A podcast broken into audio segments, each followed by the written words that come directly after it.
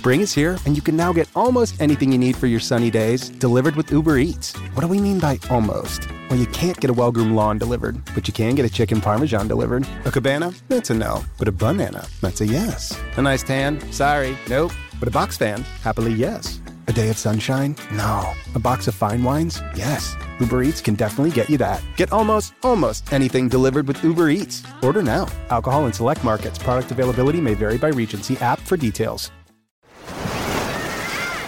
Hear that? Believe it or not, summer is just around the corner.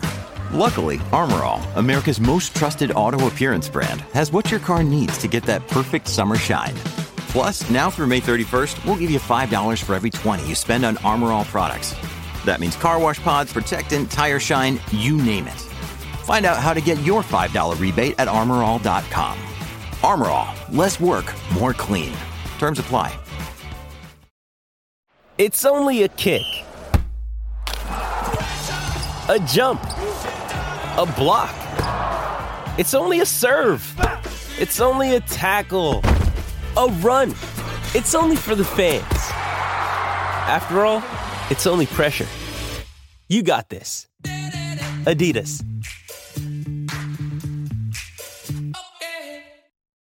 Life is a highway, and on it there will be many chicken sandwiches. But there's only one McCrispy. So go ahead and hit the turn signal if you know about this juicy gem of a detour. Welcome to the Bike Radar podcast, brought to you by the team behind BikeRadar.com, Cycling Plus, and MBUK magazines. If you enjoy this episode, please subscribe. And if you can do so, leave us a rating on your podcast provider of choice. It really helps us reach other cyclists like you.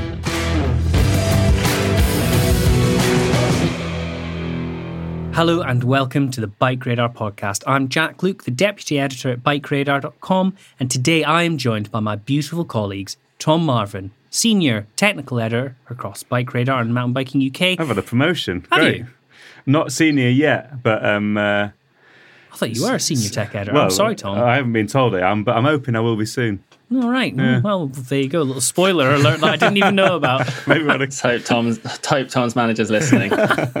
And then I'm also joined by senior tech writer, for sure, I hope, Simon Von Bromley, who's joining us remotely today. Tom Marvin, how are you today and what have you been up to? I am okay today, thank you, Jack. Um, I have been up to uh, visiting Tailfin and my friends there, and uh, going to Cotswold Outdoors and buying some camping kit because I'm going camping soon, and I needed some bits and pieces. Going camping for a very extended period. I am. I'm going camping for six weeks. You're going to be very sick of sleeping mats by the end of that. I hate camping. Yeah. I haven't even left yet, and I hate camping. Simon Von Bromley, big fan of Egyptian cotton sheets. How do you feel about the idea of uh, six weeks of camping and how are you today? I would never do that. Yeah, like when Tom's Tom's sitting there joking that he hates camping. Like I actually hate camping and wouldn't ever dream of doing it. You know, even the idea of a kind of festival uh, camping is is a turn off to me. So yeah, you know, all all fine here. Um, I've been testing a lot of expensive road bikes for the kind of um, bike of the year recently, which has been very fun. And you know, um, testing a lot of six to eight thousand pound bikes. They're all very good. In good weather might as well. surprise you. Six to eight thousand pound bikes. They've all been very good, have they? Yeah. Shocker. Who could have Shocking. predicted it? Speaking of festivals, we've had a bit of a fiesta of uh, cycling news Wow. across. Thank you very much. Cycling news across Bike Radar in recent weeks. It has been, you know, this will mean very little to the to the listeners, but from a sort of news hound perspective, it's been a bit bonkers on site, and we've barely been able to keep up with the uh, cadence of new products that have been launched. So As you'll probably find out when we start talking about these new products. Uh, but today we're going to bring you, uh, we'll call it four and a half highlights from the last couple weeks uh, across gravel cycling, road bikes, and mountain biking. Some key, key stories. Uh, and kicking things off, we're going to go into the 2022 Cannondale Topstone Carbon, which has been lightly updated, we'll say, uh, for the new season. Key updates include moving to a threaded bottom bracket, worth mentioning off the bat because any mechanics listening probably won't be sad to see the back of uh, Pressfit 30 or B is it BB30 from Cannondale? Yeah, it was Pressfit 30. Pressfit 30. Maybe Simon, a big fan of Pressfit bottom brackets, but I'm not going to get him started on that because this is only a short podcast. Um, lightly updated geometry, uh, new builds across the board, and something we're going to focus on for a little bit, just because I think it's quite interesting a move away from Cannondale's asymmetric integration rear end, which previously saw the rear wheel dished off by six millimeters to the left, To the right. to the right. Uh, Oh. oh, I can't remember. It's been so long. The drivetrain was bought out by the the the, the drivetrain was bought rightwards by six, Yeah. and then Wow, we sound so Basically, you couldn't use basically you couldn't use normal wheels. You had to use deals with wheels with a specific dish for this bike, Yes. which don't really exist. no. but it did. I mean, it made sense in in some respects Well, because it meant you before- had- before we but say the, why the, it made it's, sense. the problem is availability Yeah. rather than whether it's a bad or a good idea. So anyway, we've moved away from that on Cannondale, which, as Simon alluded to, there is probably a good thing, I think, uh, because it does just mean if you already have a set of wheels, then you can slap them straight onto this bike. And redishing a set of wheels is usually possible for the most part. Maybe not the most mechanically best thing you can do from a wheel building perspective, but nonetheless, it was possible. But for me, threaded bottom brackets, normal dished wheels, that all hints towards, I would say, for Cannondale as a brand who historically haven't been afraid of um, proprietary designs, maybe a bit of a recalibration in their thinking there. And you've arguably seen that a little bit on the road bike side as well with their, their uh, particular um, interpretation of aero cockpits, where yes, it is a sort of um, unique design to them, but it is much, much more uh, adaptable than a typical one piece cockpit. But the bikes are also designed to also run with a typical two piece cockpit. What do you think, Simon?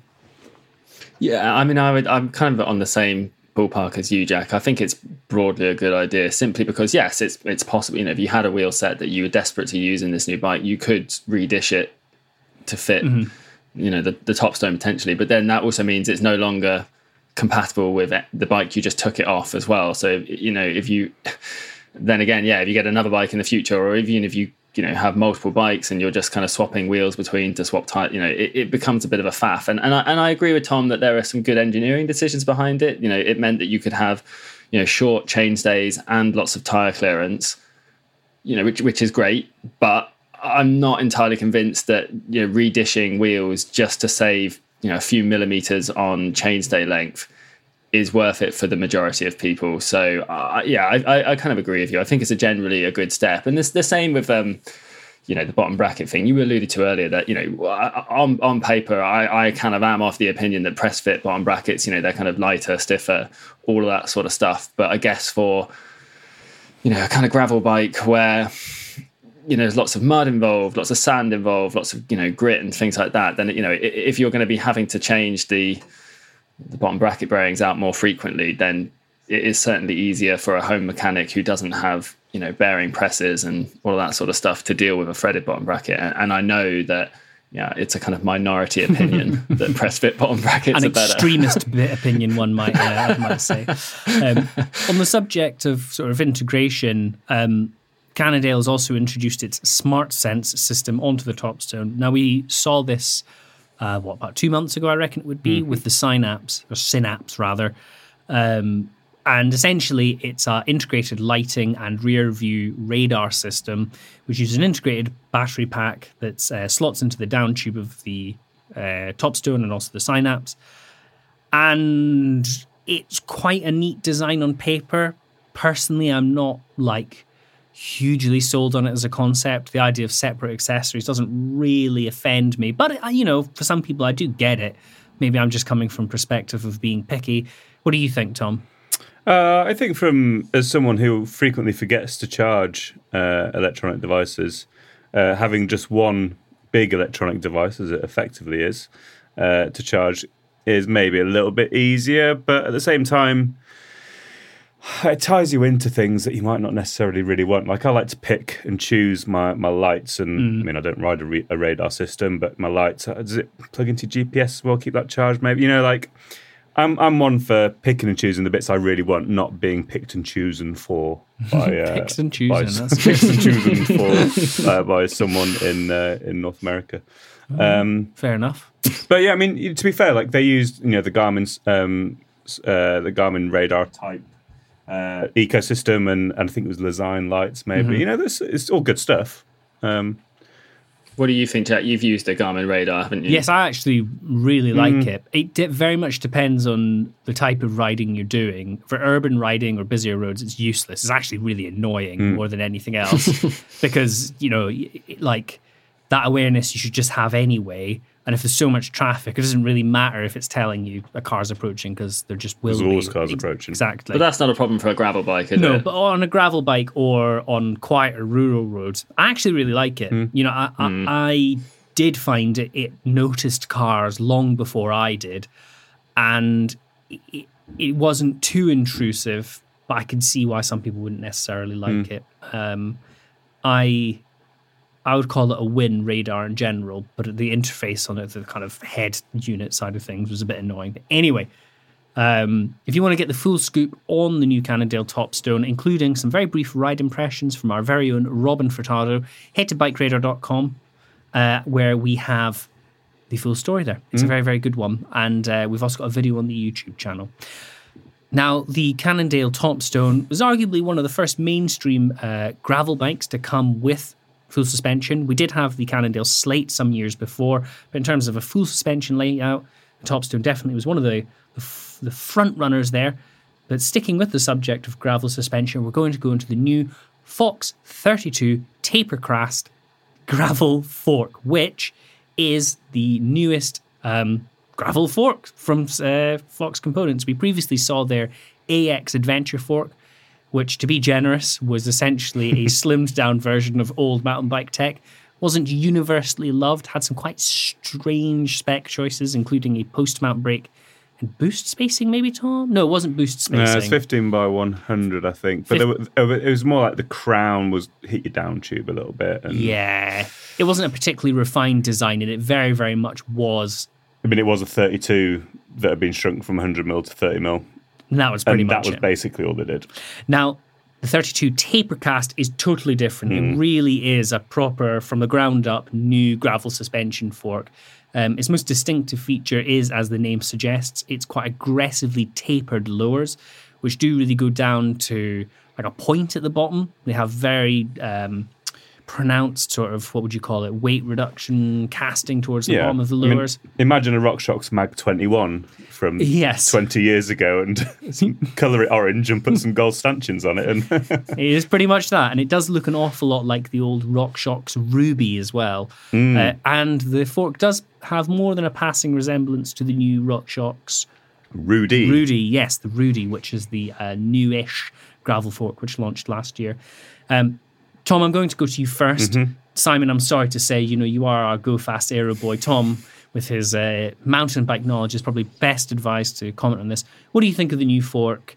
What are its key highlights? What do you think of gravel suspension? Give me your Um, we'll start with the big question: gravel suspension. I uh, I am a fan. Um, I think if uh, rigid forks were meant to be faster uh, and rigid bikes were meant to be faster, cross country mountain biking would all be done on rigid bikes, and it's not. Everyone pretty much races most of the time on full suspension bikes because if you have anything other than very smooth surfaces, suspension makes things faster. Even Formula One cars have suspension. So Very good point. um, He's not a bit wrong. Of proof that I am not wrong.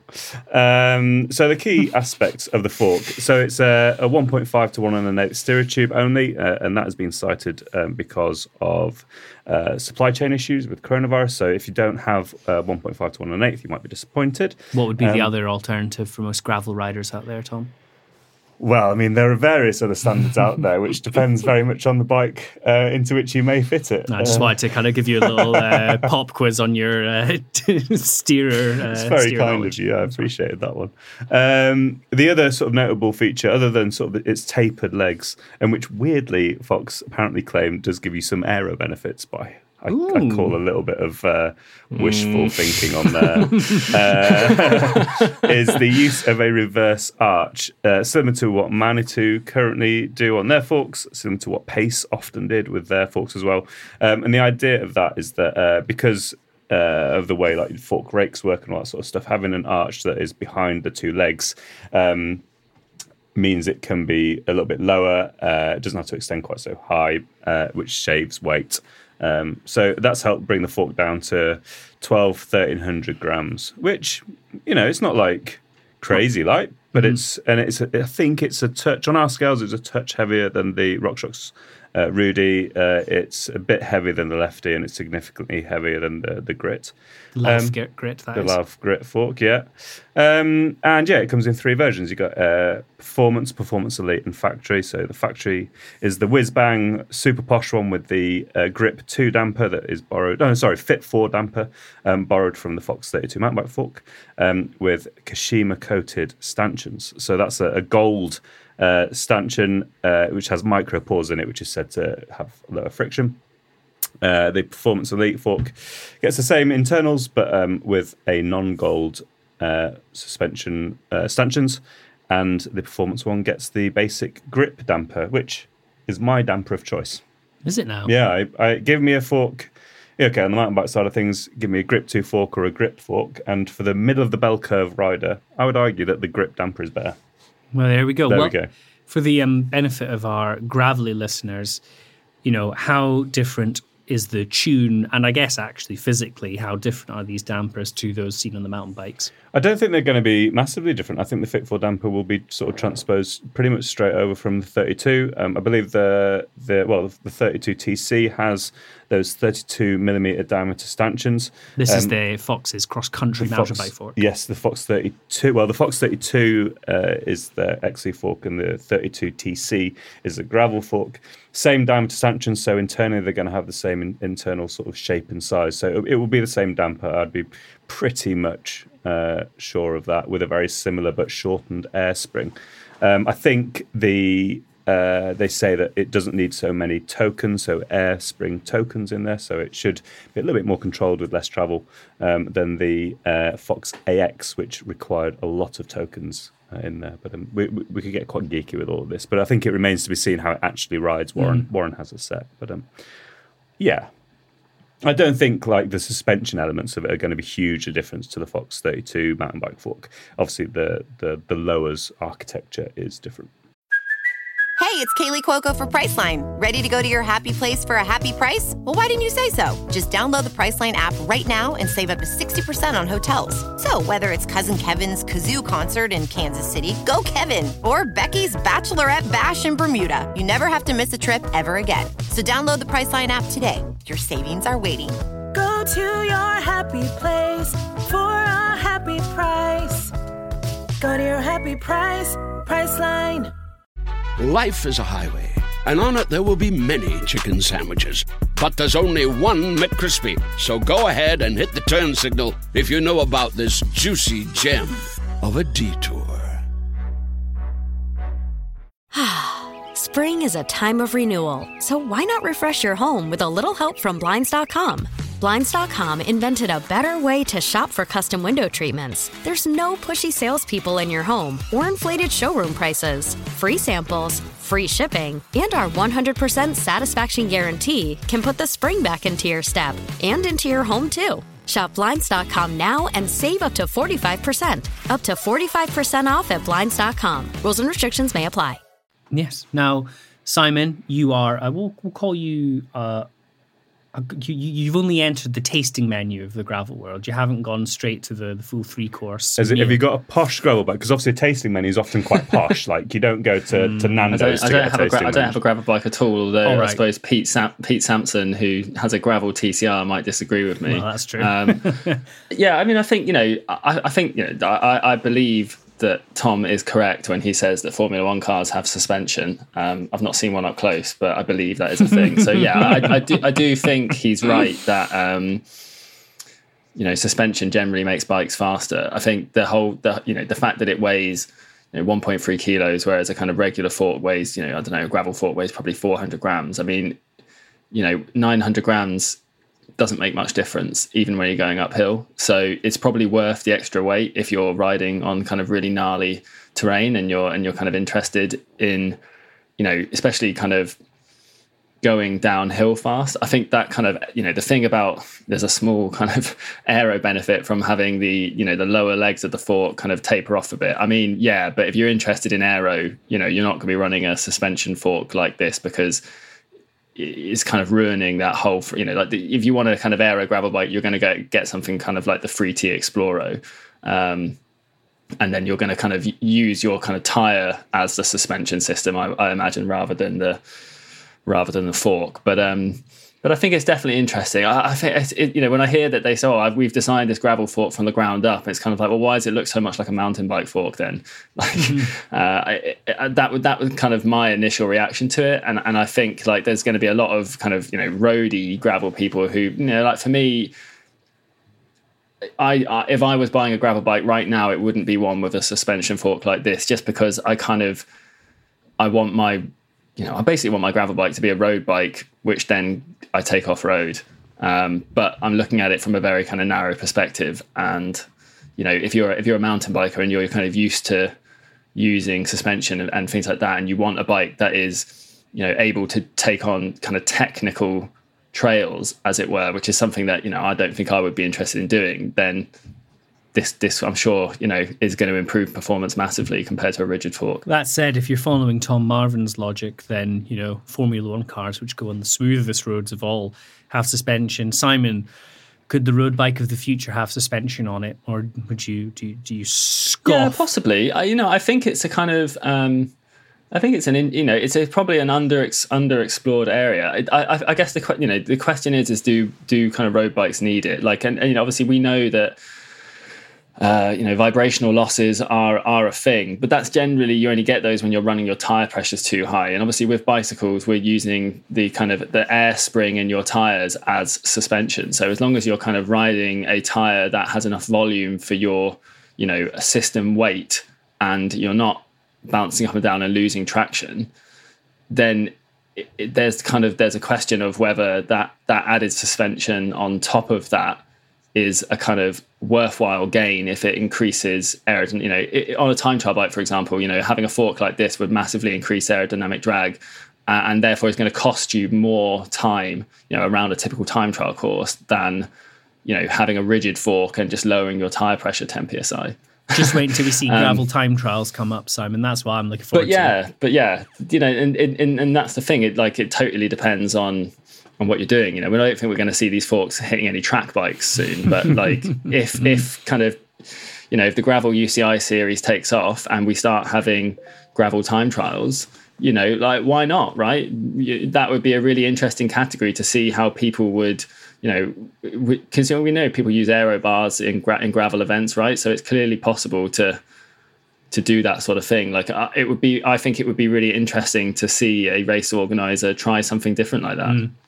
Now, before we move away from Fox and suspension, uh, Tom Marvin, mm. on the mountain bike side of things, we also saw, saw Fox uh, release a little update to its 36 Enduro E trail fork. What's the what's the key details on that one? Did see an update to it. The most, the biggest update I believe is the is a new crown, um, which has a, a, like a, a larger steerer tube uh, overlap. Um, so more steerage tube in the crown, which uh, is there. Basically, it's going to improve durability um, and sort of keep things a little bit stiffer. And obviously, if you have better overlap, you can also, in theory, drop a little bit of weight. And they reckon they've saved 20 grams. 20 grams? Yeah. Stop press. Whoa. yeah. I mean, that pretty much is, uh, yeah, there's probably more than 20 grams worth of paint on, on the fork. But hey, 20 grams is 20 grams. Mm. Um, it actually wasn't. It wasn't a huge update. Um, it was a mid life cycle um, update. We don't expect to see a brand new fork from Fox for another year or two. Um, so yeah, just yeah, little running changes here and there. Nice. Yeah. Did you know I, I only recently discovered follow this very good Instagram account called Sterling Bike Doctor, and mm. I hmm. came across it first because he has this quite torture like uh, torture chamber like contraption for removing stuck seat posts. But he quite glorious content. Oh, it's fantastic content. But he quite regularly um, replaces steerers and mm. forks. I had no idea that steerers were a pressed in component mm. in a crown. I always assumed they were sort of permanently bonded or kind of cast, well, not cast, but you know what I mean, like part of the, the yeah, crown yeah. essentially.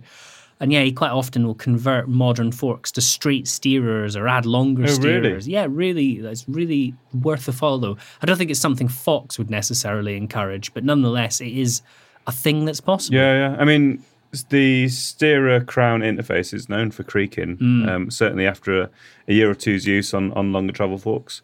Um, and I've yeah I know a couple of people who've had their steerer tubes um, repressed Um, there are some forks where it isn't integrated, um, generally in lighter weight forks. But um, yeah, There, there we go. Go. An interference fit.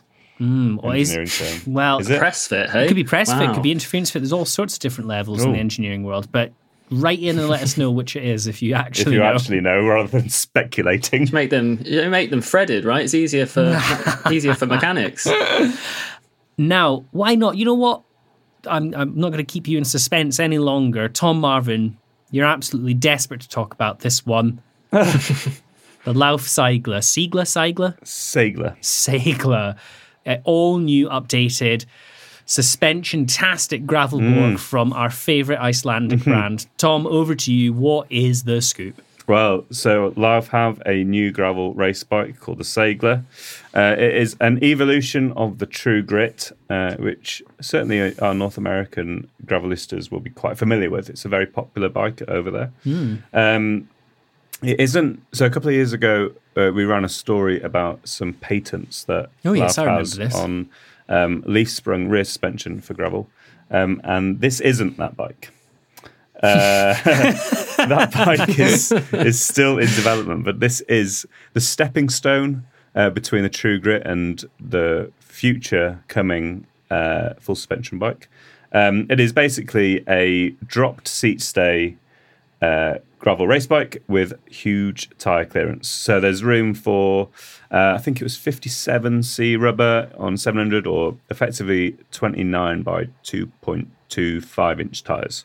Um, it's one by only. Um, they're using a BB or BSA 73 bottom bracket shell instead of the usual BSA 68. So they've had to get SRAM to build some cranks for them with a longer axle. Um, it uses a very th- thin but deep uh, chainstay uh, plate where it leaves the BB into the uh, seat stays, which again gives a little bit more uh, clearance, um, and uses things like thin top tubes um, at the junction with the seat tube um, and a uh, slacker real seat tube angle, um, which projects forward of the BB, so it's not UCI compliant, um, but it, it maintains the same geometry as a True Grit with a 72.5 degree seat angle, I think.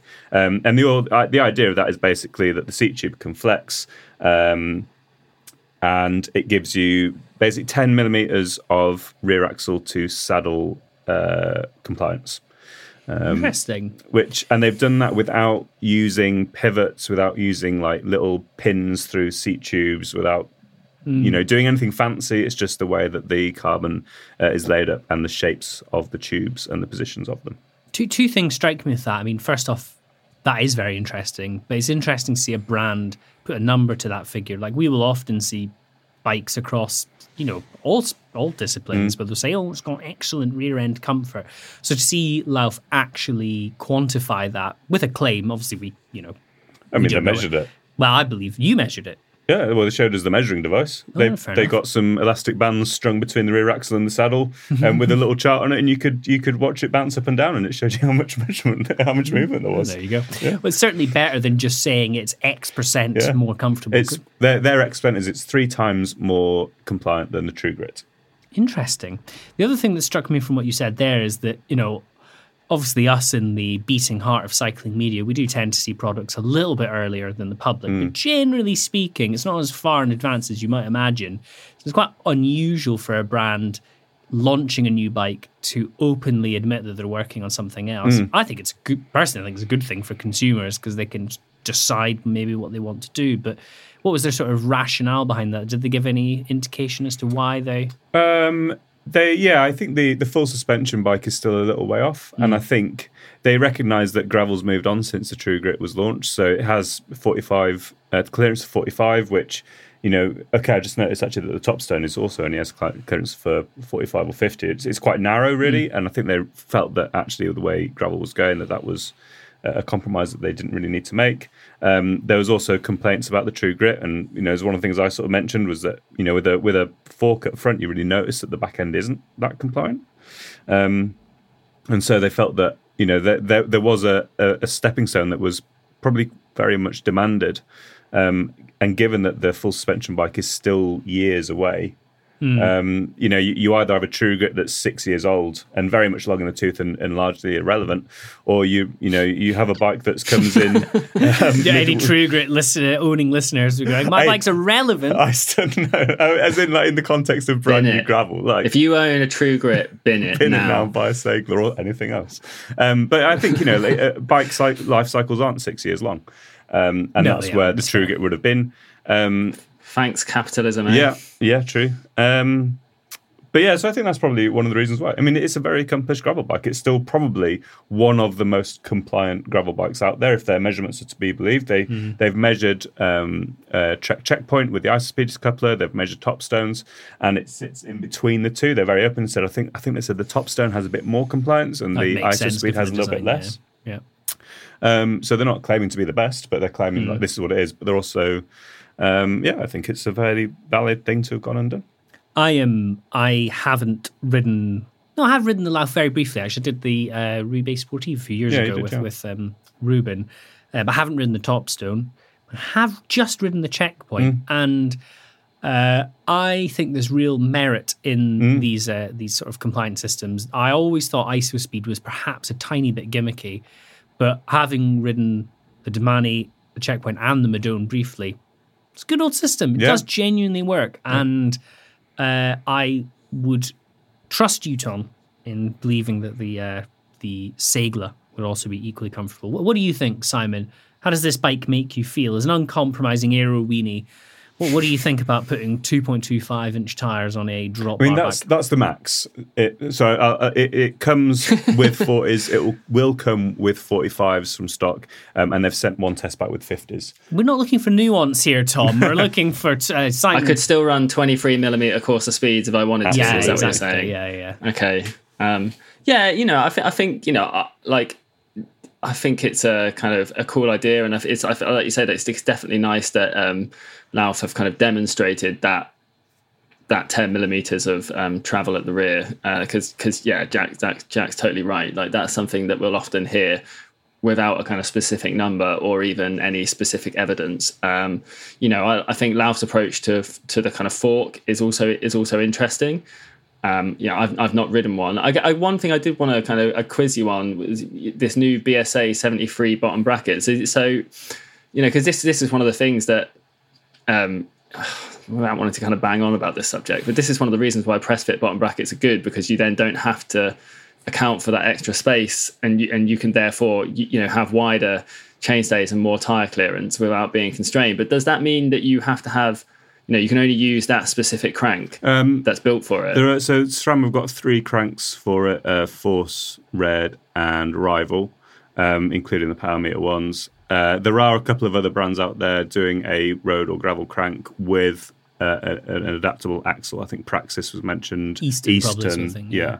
Would Um, it work with a mountain bike crank, or would the chainring offset be Mm, incorrect? I think the boost? chainring offset, offset would be not quite right. The other thing that's worth noting that even with this wider bottom bracket with the SRAM cranks, the way they're designed, the Q factor is still narrower than uh, Shimano's GRX on a 68, apparently. Hmm. There you go. Yeah, fair, fair. Um, Yeah, but I just- yeah, 'cause it- you know, I, you know, speaking as someone who's mechanically incompetent, um, I once described you as having tatty hands in a uh, article. um, a threaded BB, you know, from a from a lifetime, you know, like from a from a mechanic and at home point of view, they're much easier. They're much easier. Yeah, no, I know. I, just, yeah, I just kind of uh, uh, anything that like is a non, anything that's a kind of like a new non-standard it sort of makes Mm. me think, well, isn't that going going against the Mm. whole point of threaded bottom brackets? But um, but yeah, I- I think- maybe, maybe it works. And if more people adopt it, and you're right that you know, I, I, I was kind of thinking, well, you wouldn't be able to run X crank, but if you've got cranks which have a kind of, as you say, a, a separate Mm. axle, then it's just a matter of changing the axle. I'm sure? Rotor So- would do it as well. I think Yeah. their sort of point on that was that you know if some, if gravel bikes originated now Mm. um, with a 73 mil BB and then someone bought out one with a 68, everyone would be like, "Why are you doing that?" You know, like Mm. it's it's Mm. seven, you know it's wider. You can still get your Q factors nice and narrow. It's stiffer. It means more tire clearance. Uh, you know, like it's better. fair enough. Yeah. Fair enough. Yeah. Um, there is a bike in the in the in the shed. I don't know if I've got time to test it before I leave. So you're welcome, more than welcome to jump on it. I'd, I'd love you to jump on it and ride it. Maybe I will. Yeah, you should. The shed, by the way, is where we keep all our bikes. Just a little rickety wooden thing with a Yeah, padlock yeah. on the door Yeah, we're not going to tell anyone where it is, though. down the back of my garden.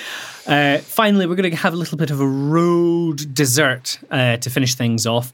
Um, we're actually recording this just before the race, um, so perhaps it will be used to great success, and maybe someone from the team will have won using this bit of tech. But earlier this week, we reported that a wireless 3,998 euro tire pressure control system would be raced at Paris Roubaix.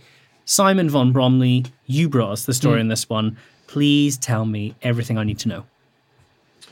Yeah, so it, it kind of it's a you know it does what it says on the tin. It basically allows the rider. It's a system that mounts to the wheel hub, connects to the to the tubeless valve, and allows uh, air basically to flow between the tire and this device mounted on your hub according to the control of the rider. So um, basically means you can adjust your tire pressures on the go. Now, we kind of don't really have that many details on this product. They've kind of put it on their website. Team DSM are the team who are going to be using it because they're sponsored by uh, this brand Scope, which is a, Dutch wheel company.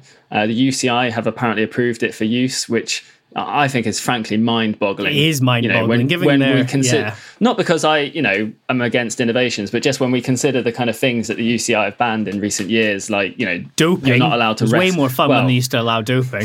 Socks. but you're not allowed to rest your forearms on handlebars, for an example. That was an in- innovation too far for the UCI. You're not allowed socks that go up past the midpoint of your calf. You're not allowed end caps on wheels that are aero profile. You know, these were all techni- technological innovations too far, but this system, this which allows you to tire pressure. that allows you to lower and raise your tire pressure continuously on the go is apparently that's fine. Um, and like the you know the UCI press release said, um, you know it's fine because it doesn't contain an air compressor. You know, I mean obviously because you know air compressors are massive.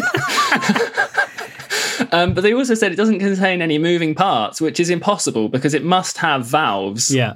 which which will move according to Yeah. contr- so I, you know, I, I, I, I think it might be one of those things that if if if if it works kind of as advertised, you know, the scope is claiming a 30 watt advantage potentially because obviously, you know, if you're if you're optimizing your tire pressures for the cobble sections, your tire pressures will be too low uh, for optimum rolling resistance on the tarmac sections.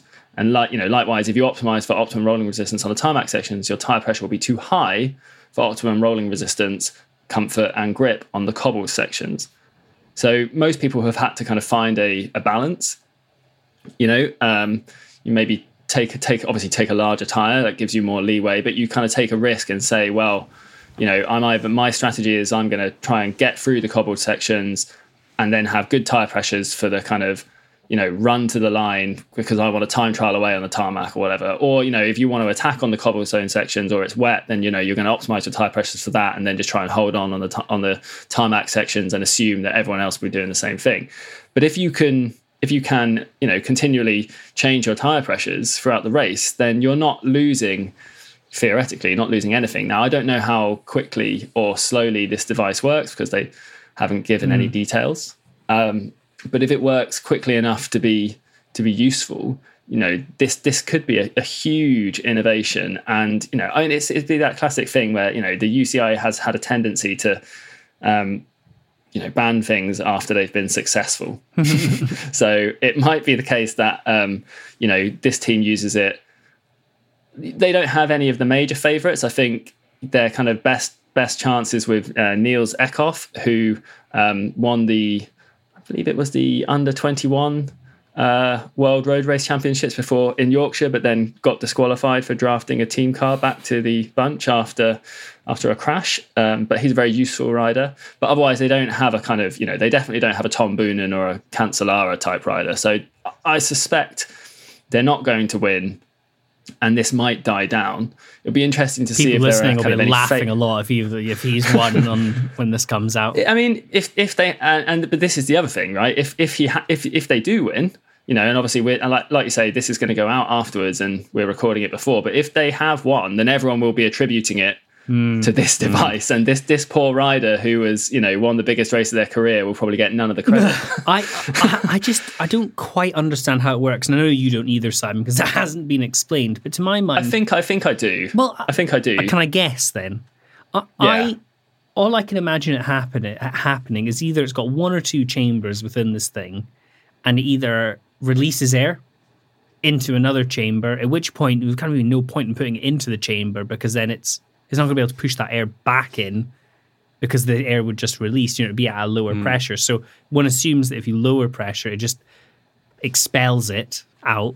And then to increase the tire pressure again, it must have a pressurized chamber that's above the tire hmm. pressure of the tire that will allow you to feed it in a certain number of times. And if it doesn't have a compressor, as it says, then you know you will be limited to whatever the volume of that um, chamber is until the tire essentially equalizes in pressure with that chamber. The alternative would be that if maybe it has a CO2 canister in it and they're really high pressure. Am I right, Simon? I, yeah, I think it's something like that. Yeah, I obviously we don't. Yeah, like you say, we don't know whether it has a, a CO two canister or if it's something like you say, you kind of have to like pump up so that it's above the pressure, and then it can, as you say, has one chamber that you can take out with and one chamber that would be used to go up. I, yeah, they haven't given us anything. You know, we did ask, but um, you know, it's quite. they didn't. It's quite a bulky they didn't thing. respond. Just looking at the photos, it's not. It's like triple the diameter of a normal hub. Yeah, it's Hub fairly, yeah. fairly Yeah. chunky. Yeah, there is just a load of 16 gram CO2 canisters in there. They've gone to Lifeline and Photoshop lot, and it's very strange. I have to say, like, I, I like you, Simon. I think innovation is cool. I think this is something that could be really like properly game changing in a race like Roubaix. Hmm. I think where I slightly struggle with this is that from a consumer's point of view and the broader market, like who's going to buy this? Even those, Yeah. even those dedicated One hundred percent. racer, you know, like road racers are conservative at the best of times. The idea of putting this thing on would probably be horrifying to many riders, but like the use case is so, so narrow. Now, like, it's a bloody great way to get headlines for scope wheels. You know, we're all talking about it, we're doing a podcast on it. But like, as an actually usable bit of technology, I, I just don't see the wider applications. And there is actually, you might remember Tom from Eurobike some years ago. There is a very similar system for fat bikes, and this is a mm. different one. It's self-charging. It's quite mechanical and uses the rotation of the wheel to to add in lower pressure. It's much more agricultural looking than this, and like that's been around for donkey's years, and I've never seen one in the mm-hmm, wild. Mm-hmm. This is an even more niche application. Would you ever use it in your riding, Simon? No, and I think you know you, you're spot, you're kind of uh, you're spot on, and I had exactly the same thought. And when I did our social post on this, I said, you know, would you would you spend four thousand euros to be able to change your tire pressure on the go? And of course, every reply was no. um, and yeah, for a- for a- for a road racer, you know, most you know ninety nine percent of road races are not held on terrain where this would be useful. Yeah. You know, Paris Roubaix and you know other cobbled classics uh, and you know races like Strade Bianche they're they're so kind of specialized and they only really take place in the world Mm-hmm. tour you know there's obviously the the Rutland Classic in the in the UK. The Rutland but Sea Clay Classic. Even our, Yeah, even our the- own Joe Norledge, formerly of this pa- parish, has ridden that. I could see him using this and that. but that but that you know that even that event is only open to elite riders in the UK so it, I've, I you know I, I think this is probably has more you know more of a home for gravel uh, and and I could see that if you were taking part in a gravel race and you're very serious about that then you know it could potentially offer a similar advantage there where you could you know change your tire pressures as the terrain uh, changes, and you know that that could be that could be a, a useful gain. And you know, gravel racing sector is is a growing market, so maybe that's where they kind of see it going. And you know, partnering with a world tour team ahead of Paris Roubaix, as, as you say, it's a great way to to get headlines. And you know, this has been splashed across every you know bike tech website in the world. Of course, you know. The only place you want to read about it is on the best multidiscipline cycling website, bikeradar.com. But you know, other outlets have covered it. Looking at it being slightly more generous as well, like 4,000 euros, it's a lot of money. But I remember some years ago, I think it was they were Team Sky at this point, now Team Ineos. They were running those crazy 3D printed um, titanium TT extensions, which were like 9,000 euros or something. Now, you know, you can have some pretty serious gains uh, with a well optimized cockpit on a TT bike. However, like in the context of potential savings, you know, 4,000 euros makes you win Paris Roubaix. You know, it's probably quite good value for money. And, and I think, and you know, that's that's the other thing is obviously I've seen a few comments sort of saying, well, it's so expensive. But if you're a pro team and they sponsor you, you don't have to pay anything. it's true. and Um, but yeah, you're, you're totally right. Like you know, those those bars that Ganna uses are you know 3D printed by Metron Additive Engineering. You know, those are one-offs and they cost thousands of thousands of pounds. And if you want to change your TT position after that, bin it, get a new one. you know, like uh, like this isn't gonna stop being useful if you you know decide you want to optimize your position on the road bike or whatever like or if you change your wheel set you can just t- change this across to a different wheel set. It's not even a kind of built-in hub system though i'm sure you know they probably could build it into a hub if they were to refine it. But the fact that it can be transferred between bikes is quite nice. The, the only thing i would add is that the website and uh, scope uh, are not clear whether that uh, 3,998 euros is for a set of two.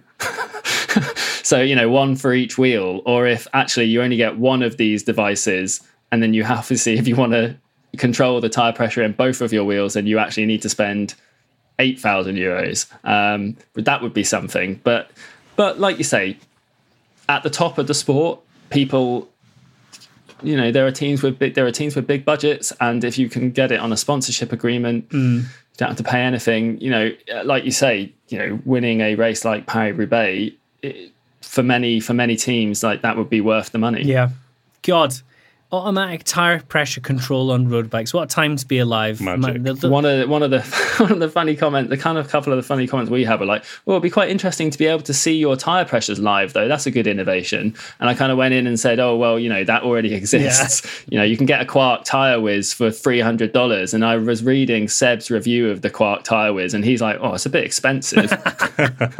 Ah, they'll be putting disc brakes on road bikes next. My goodness, what a what a time! Uh, right, we'll finish on a positive note. We're going to go over. We do this in our, our Monday meetings in the bike radar team. We'll bring it to the podcast. Tom Marvin, what's been your highlight from the last couple of weeks on on the site? What's been your favourite bit of news, reviews, anything? What have you enjoyed reading? Oh, crikey, we're going to have to take a little pause here while I uh, have a quick look back through bikeradar.com. you, you've read all of my I articles, have you, have Tom? read all of your articles, yeah, always. It could be a personal highlight, Tom. You know, you can toot your own horn. Right. No, no, I think we've done. That's what I'm going to do.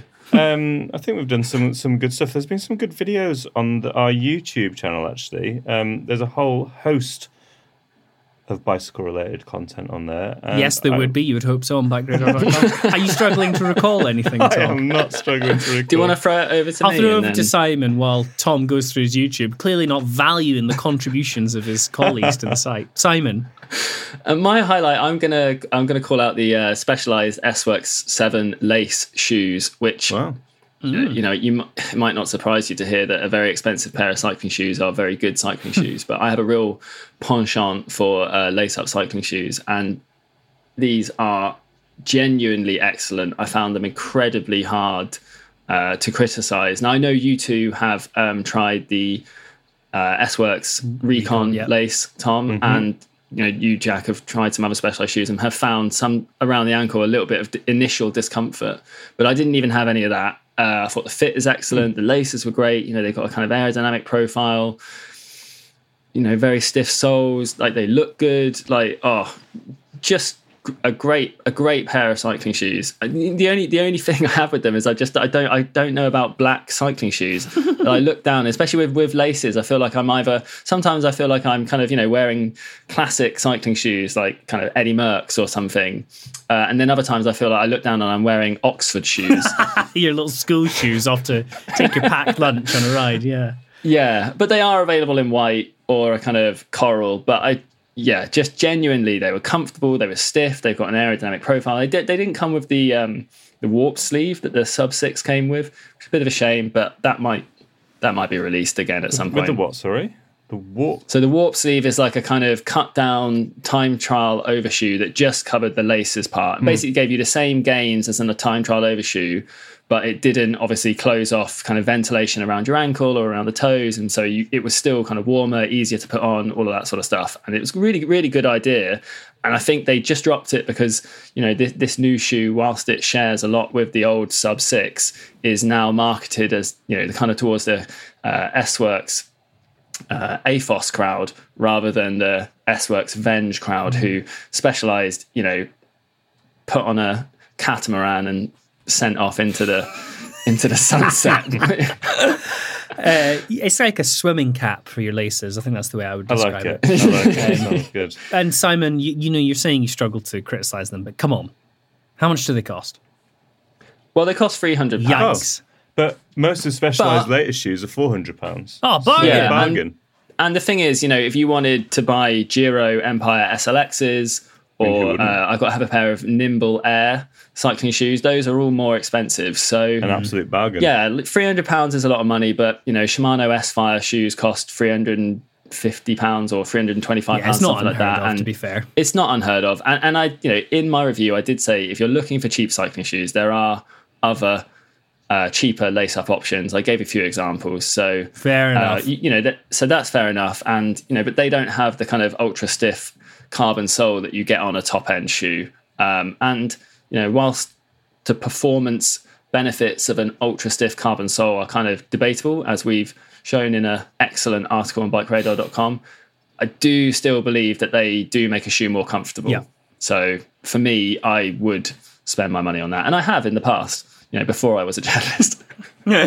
Tom Marvin. Yeah, my highlights uh, that I was trying to get to before I was rudely cut off. Um, uh, we've just uh, wrapped up uh, a gravel podcast series. Uh, no, sorry, a um, a getting into cycling podcast series. Yes, getting Um, into cycling, your best best 2020 year of writing ever. Yeah, I think some of those were really, really interesting um, with some great guests that Catherine put together.